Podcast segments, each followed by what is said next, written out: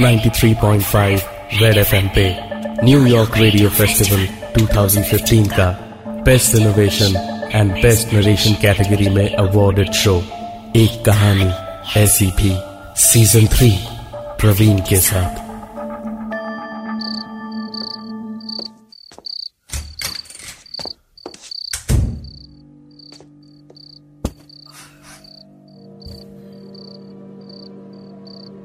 David काफ़ी थका हुआ था जब सोने गया।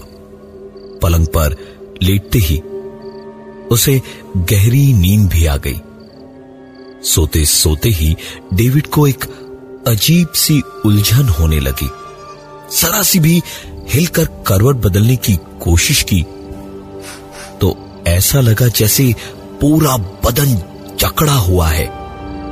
दोनों हाथ एक एक करके, जैसे पकड़ के बाँध दिए गए हो।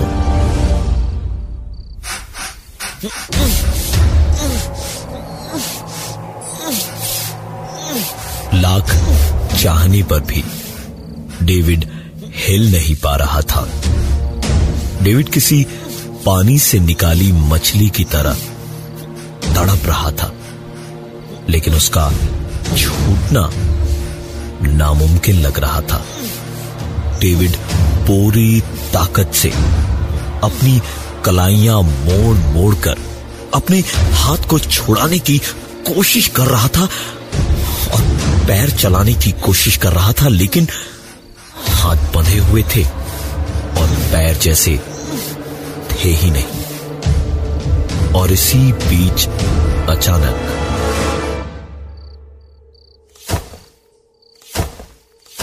ऐसा लगा जैसे डेविड के चेहरे पे बहुत सारी गीली मिट्टी फेंक दी गई हो। गीली मिट्टी जिसकी सौंधी महक लेकिन हल्की ऊपरी धूल से डेविड का सांस लेना भी मुश्किल हो रहा था। घुटन उसकी बढ़ती जा रही थी।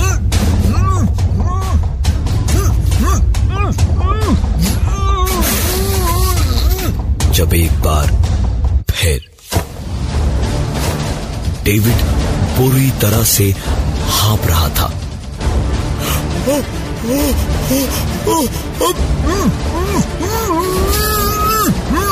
और उसकी घुटन धीरे धीरे बढ़ती जा रही थी। मौसम गर्म ना होने की वजह से, खुली हुई खिड़की से आती हुई बाहर की हल्की हल्की आवाजों में कभी रह रहकर गुजरती गाड़ी, झिंगुर और बरसाती मेंढकों की आवाजों से भी इस वक्त डेविड को हिम्मत थी कि आसपास एक दुनिया है जिससे मदद मिल सकती है। लेकिन उसकी इस उम्मीद पर भी पानी फिर गया जब अचानक इस एक तेज आवाज़ के बाद सारी आवाज़ें दब गई। डेविड नींद में भी सोचने लगा कि आखिर ये क्या हुआ? अचानक आवाज़ें कैसे बंद हो गई? सांस लेने को हवा कम क्यों पड़ने लगी? ये क्या हो रहा था? इसका जवाब नींद में बंद आँखों से मिलना तो मुश्किल ही था। लेकिन एक आवाज़ ने कुछ और सवाल उसी वक्त खड़े कर दिए। डेविड का सर तुरंत जिधर से आवाज़ आई, उधर ही घूम गया और फिर लगभग तुरंत ही एक के बाद एक। ऐसा लग रहा था जैसे कीलों पर कीले ठुकती चली जा रही थी। डेविड का दम घुटते घुटते अब उसकी सांस उखड़ने लगी।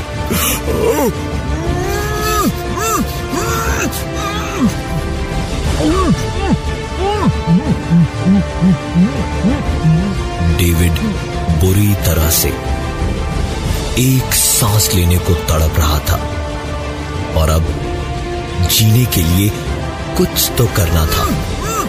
अपने बदन की पूरी एक कोशिश में झोंक दी और एक झटके में हाथ पैरों की हड्डियों का सारा ज़ोर लगा के डेविड जब एक लंबी गुस्से से भरी चीख के साथ जागा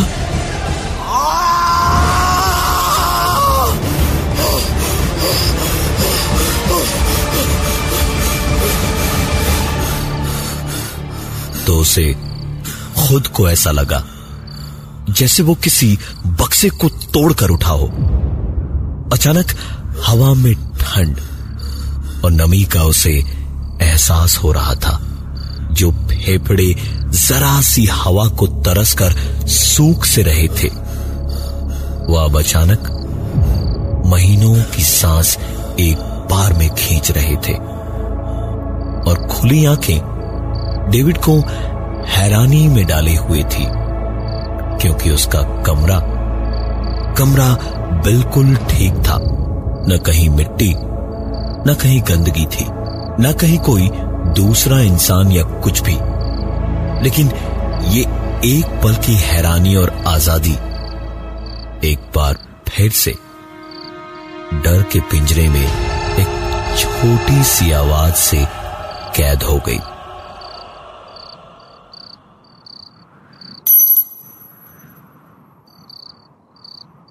लाइट जलाकर देखा तो डेविड ने ज़मीन पे पलंग के ठीक पास एक कील पड़ी देखी।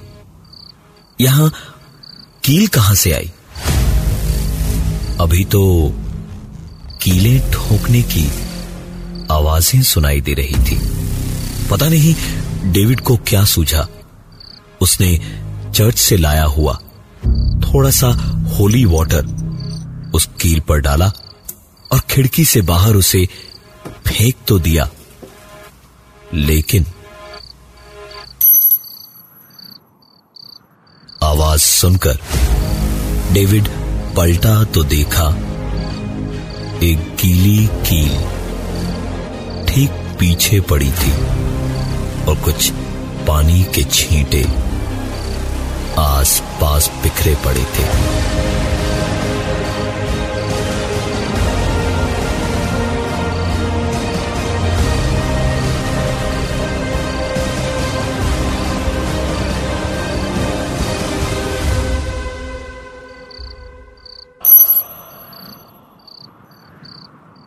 डेविड ने पीछे देखा और उसकी आँखें हैरत से कहीं ज़्यादा खौफ से बड़ी होती चली गई।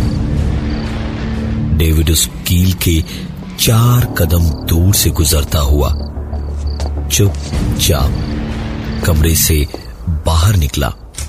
दरवाजे को बाहर से बंद किया और सीधे ड्राइंग रूम के सोफे पे जाकर लेट गया। कुछ देर तक लेटे रह के दिन भर की थकान से भरे डेविड को कुछ ही देर में नींद भी आ गई और आज की रात आराम से कट गई। सुबह उठकर डेविड ने सबसे पहले अपने कमरे का दरवाज़ा खोला तो देखा, कमरे में कोई कील वील नहीं थी, सब कुछ वैसा का वैसा था। पूरा दिन यही सोचते सोचते निकल गया कि ये हुआ क्या? सपना सच, आखिर था क्या ये?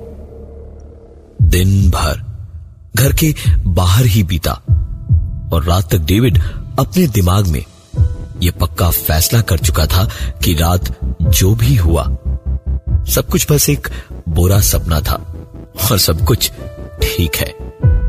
रात को आज जरा देर से ही डेविड सोया। गर्मी आज बहुत ज़्यादा थी, इसलिए उसने खिड़की दरवाजे बंद करके एसी चलाकर सोया डेविड, और सोने के थोड़ी देर के बाद ही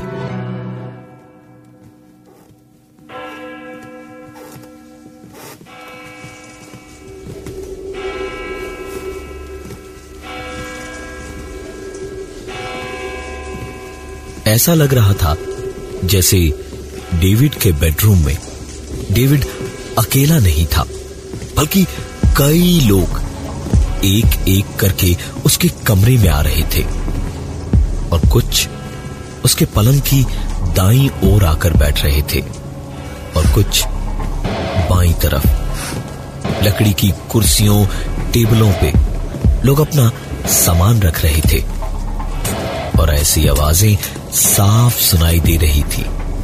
ऐसा लग रहा था जैसे लोग आपस में बात कर रहे थे। और अचानक अचानक सब लोग चुप हो गए। चर्च में बजती घंटियाँ भी रुक गई। डेविड एक झटके से उठा और खोली आँखों में। इस वक्त बहुत नींद थी और सब कुछ उसे धुंधला धुंधला दिखाई दे रहा था। लेकिन इतना साफ़ था। कि डेविड का चेहरा खौफ से पीला पड़ गया था। डेविड सोया तो अपने कमरे में अपने बिस्तर पे था।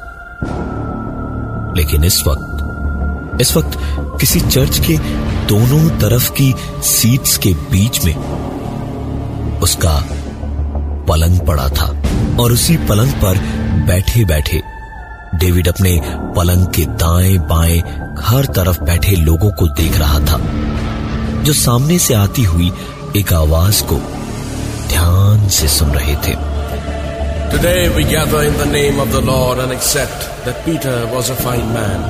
His untimely demise saddens us. May he rest in peace in your love, O Almighty Father. David का चेहरा खौफ से पीला पड़ ही चुका था अब और भी ज़्यादा डर से सफ़ेद पड़ गया। क्योंकि ये सब कहते वक्त फादर का इशारा डेविड की ओर था।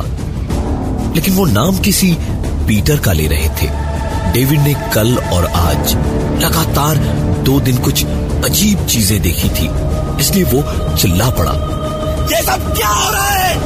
ये सब क्या हो रहा है? क्या चाहते हो तुम लोग मुझसे? डेविड का इतना कहना भर था कि आगे पीछे। चर्च के कोने कोने में बैठा। हर एक आदमी डेविड की ओर पलट के बोला,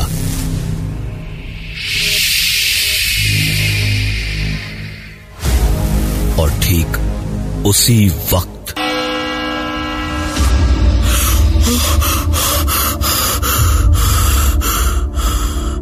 नींद से जाग के लेटे लेटे ही डेविड अब और ज़्यादा हैरान था। इस वक्त उसे अंगारों पर फेंके किसी बिल्ले की तरह। उछलकर पलंग से उठ जाना चाहिए था, लेकिन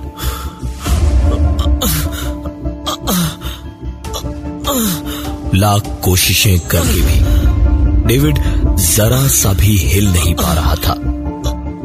उसकी छाती के ऊपर जैसे बहुत भारी कुछ रखा था। जिसको वो हिला भी नहीं पा रहा था। किसी इंसान के लिए ये किसी सजा से कम नहीं था कि जहाँ उसे सबसे ज़्यादा महफूज होना चाहिए, वो वहीं पर सबसे ज़्यादा बुरी तरह फंसा हुआ था। डेविड ने अब अपनी सारी ताकत, हिम्मत इकट्ठी की और पिछली रात की तरह एक झटके से उठा तो।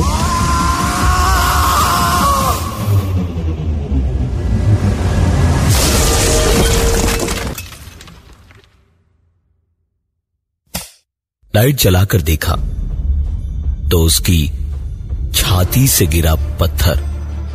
कोई मामूली पत्थर नहीं था। ये एक कब्र का पत्थर था, जिस पर लिखा था पीटर परेरा 1979 टू 2014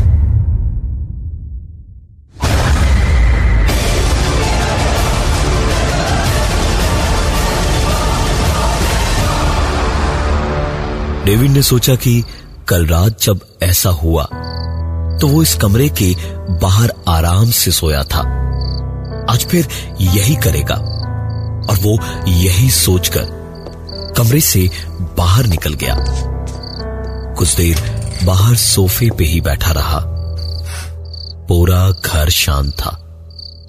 रात का सन्नाटा भी इस खौफ भरे माहौल में शोर की तरह गूंज रहा था जैसे। वहाँ बैठे बैठे न जाने कब डेविड की आँख लग गई और सीधे सीधे सवेरे ही आँख खुली। उठकर सवेरे सबसे पहले डेविड ने अपने कमरे का दरवाज़ा खोला। पूरा कमरा जैसे का तैसे पड़ा था। न कोई कब्र का पत्थर पड़ा था और ना ही एक भी चीज़ तस से मस हुई थी। जिस तरह पिछली सुबह रात की छोटी सी कील नहीं थी, वैसे ही आज एक बड़ा सा पत्थर नहीं था। ऐसा कैसे हो सकता था? दो रातों से जो भी हो रहा था, वो कोई पागलपन या वहम नहीं हो सकता था। ज़रूर कुछ न कुछ गड़बड़ है इस कमरे में। बिना देखे, बिना ढूंढे कुछ मिलेगा भी नहीं। ये सब सोचकर डेविड ने कमरे की छानबीन शुरू की कि आखिर गड़बड़ कहाँ है? पूरा कमरा छान मारा। लेकिन कहीं उसे कुछ नहीं मिला। डेविड हताश होकर बैठने वालों में से नहीं था। पूरा कमरा देखने के बाद कुछ नहीं मिला तो खड़े खड़े हाफते हुए उसकी नज़र अपने पलंग पर गई। इतना बड़ा, भारी भरकम महाराजाओं का पलंग। कहीं इसी में तो कोई राज नहीं था। ये सोचकर पूरी ताकत लगा के पलंग को खिसकाने गया तो उसके पसीने छूट गए।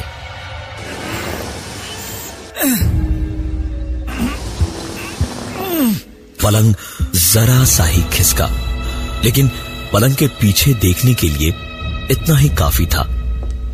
डेविड ने झाँक कर पलंग के पीछे देखा तो उसकी आँखें जो देख रही थी, उस पर यकीन कर पाना मुश्किल ही था। पलंग के पीछे, पूरी दीवार पर ऐसे निशान बने थे जैसे नाखूनों से खरोचा हो किसी ने। और वो निशान एक दो नहीं, कई सारे थे।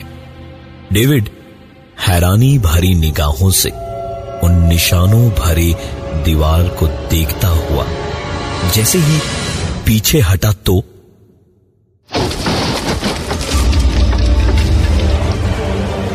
उसका भारी भरकम पलंग ज़ोर से अपने आप दीवार पर जाकर लगा। डेविड तुरंत वहाँ से बाहर भागा और घर का ताला लगाकर आस पास की दुकानों में गया। कई बहानों से। हर दुकान पर उसके घर में उसके रहने से पहले कभी कोई जानवर रखा गया था। यही सवाल डेविड ने सबसे घुमा फिराकर पूछा, लेकिन उसे कोई जवाब नहीं मिला।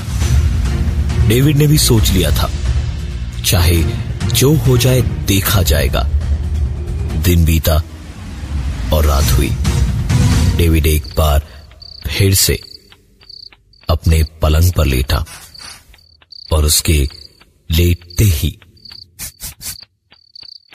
पलंग के पीछे से दीवार पर नाखूनों से खुरचने की आवाज़ें आने लगी। पलंग पे लेटकर इन आवाजों से तेज आवाज़ में डेविड ने हवा में कहा, तुम चाहे जो भी हो, जो कर सकते हो, कर लो। मैं नहीं जाऊँगा यहाँ से और इसी पलंग पर सोऊँगा। ये घर मेरा है और मैं हूँ मालिक यहाँ का। इतना कह के डेविड उन्हीं आवाजों के बीच चुपचाप करवट बदल के सो गया। जब जब रात को उसने करवट बदली, तब तब उसे वो आवाज़ें सुनाई दी। कभी धीमी, कभी तेज, लेकिन वो आवाज़ें रुकी नहीं और सवेरे जब डेविड उठा और उसने पलंग को सरकाया तो देखा, दीवार पर ताजे खरोच के निशान बने थे और सीमेंट और बालू ऐसे नीचे बिखरी थी जैसे वो दीवार को खोरचने से गिरी हो।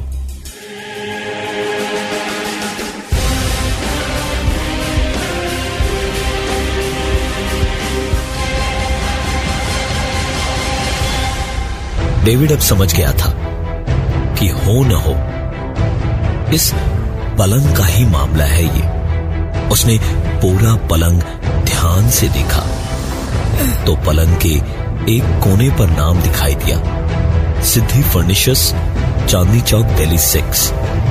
और एक नंबर लिखा था उस पर twenty four five B double zero five David को अपने सवालों का जवाब यहीं से मिलना था। बहुत ढूँढने के बाद उसे वो दुकान मिली तो देखा काफ़ी पुरानी, लेकिन एक आलिशान फर्नीचर की दुकान थी। दुकान के मालिक एक काफ़ी उम्र दराज इंसान थे। डेविड उनके पास गया और उनसे उस पलंग का नंबर बता के उस पलंग के बारे में पूछा तो उन्होंने कहा, अरे वो महाराजा पलंग है। मिस्टर पीटर परेरा के लिए बनाया था मैंने। वैसे सिर्फ़ चार ही और पलंग मिलेंगे आपको। मैंने अपने हाथों से बनाया था। पूरा तो शीशम है साहब, पर अभी तो सिर्फ़ बीस साल ही हुए उसको। वो तो पता नहीं अभी कितने साल और चलेगा। पीटर का नाम सुनते ही डेविड का दिमाग ठनका। उसने पीटर के जिस पते पे पलंग भेजा गया था, वो पूछा तो पता डेविड के नए मकान का ही निकला? डेविड अब जानता था, वो भी बहुत अच्छी तरह, कि बात उसके संभालने से कभी संभलने वाली नहीं। वो सीधा वहाँ से घर के पास ही अपने चर्च गया और फादर से बात की। उन्हें सब कुछ बताया। तो फादर कुछ देर तो चुप रहे। फिर उन्होंने होली वाटर की शीशी जो उन्होंने दी थी, उसके बारे में पूछा तो डेविड ने कील उसमें डुबोकर फेंकने वाली बात बताई। उसके कुछ देर तक फादर चुपचाप रहे और उसके बाद उन्होंने बताना शुरू किया। पीटर परेरा जब ज़िंदा था तो भी हम सबके लिए इतना ही खतरनाक था। बहुत ही अयाश आदमी था वो। बाप पैसे छोड़ के गया था तो उसे पानी की तरह उड़ाता था। बीवी उसकी इन्हीं अयाशियों से तंग आकर उसे छोड़कर चली गई और उसके जाने के बाद पीटर का असली घिनौना चेहरा सामने आया।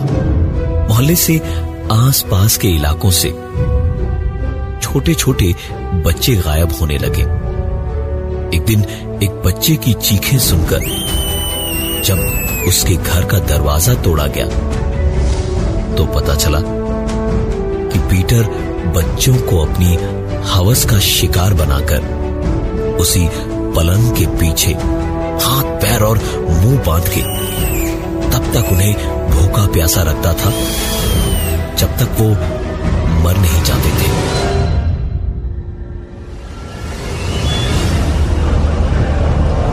एक न एक दिन तो सच सामने आना ही था। और जब सामने आया तो गुस्साई हुई भीड़ ने पत्थरों और डंडों से मार मार के पीटर को उसी घर में, उसके उसी पलंग से बाँध कर मारा।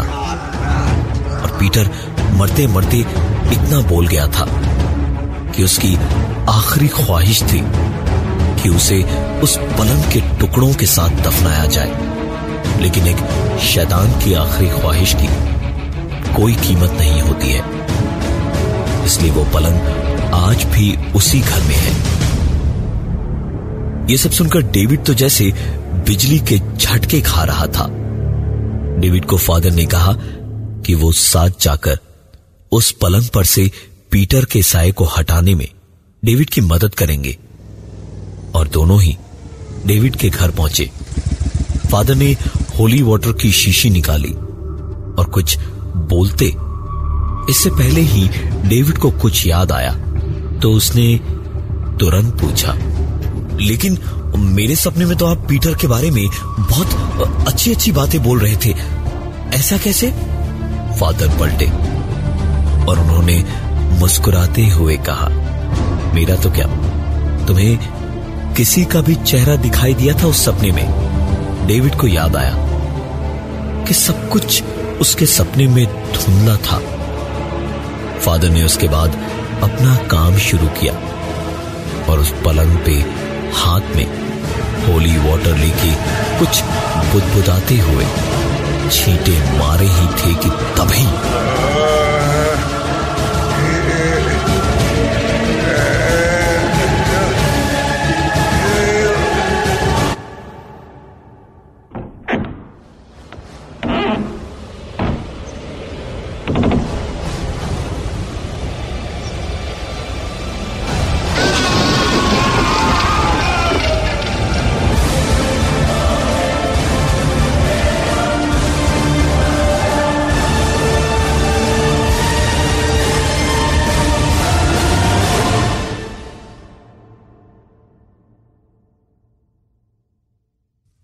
फादर मॉरिस और डेविड दोनों के नाम पर आज भी गुमशुदगी की रिपोर्ट दर्ज है।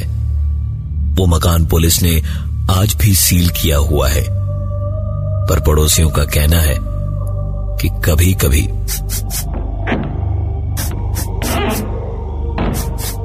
ऐसी आवाज़ें उस मकान से देर रात आती है जो किसी को सोने नहीं देती।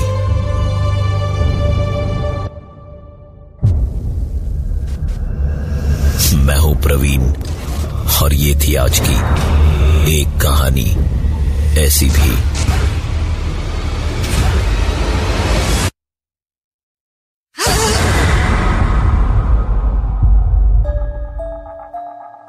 Ninety three point five red F M पे न्यूयॉर्क रेडियो फेस्टिवल 2015 का best innovation and best narration category में अवार्डेड शो एक कहानी ऐसी भी सीज़न थ्री प्रवीण के साथ।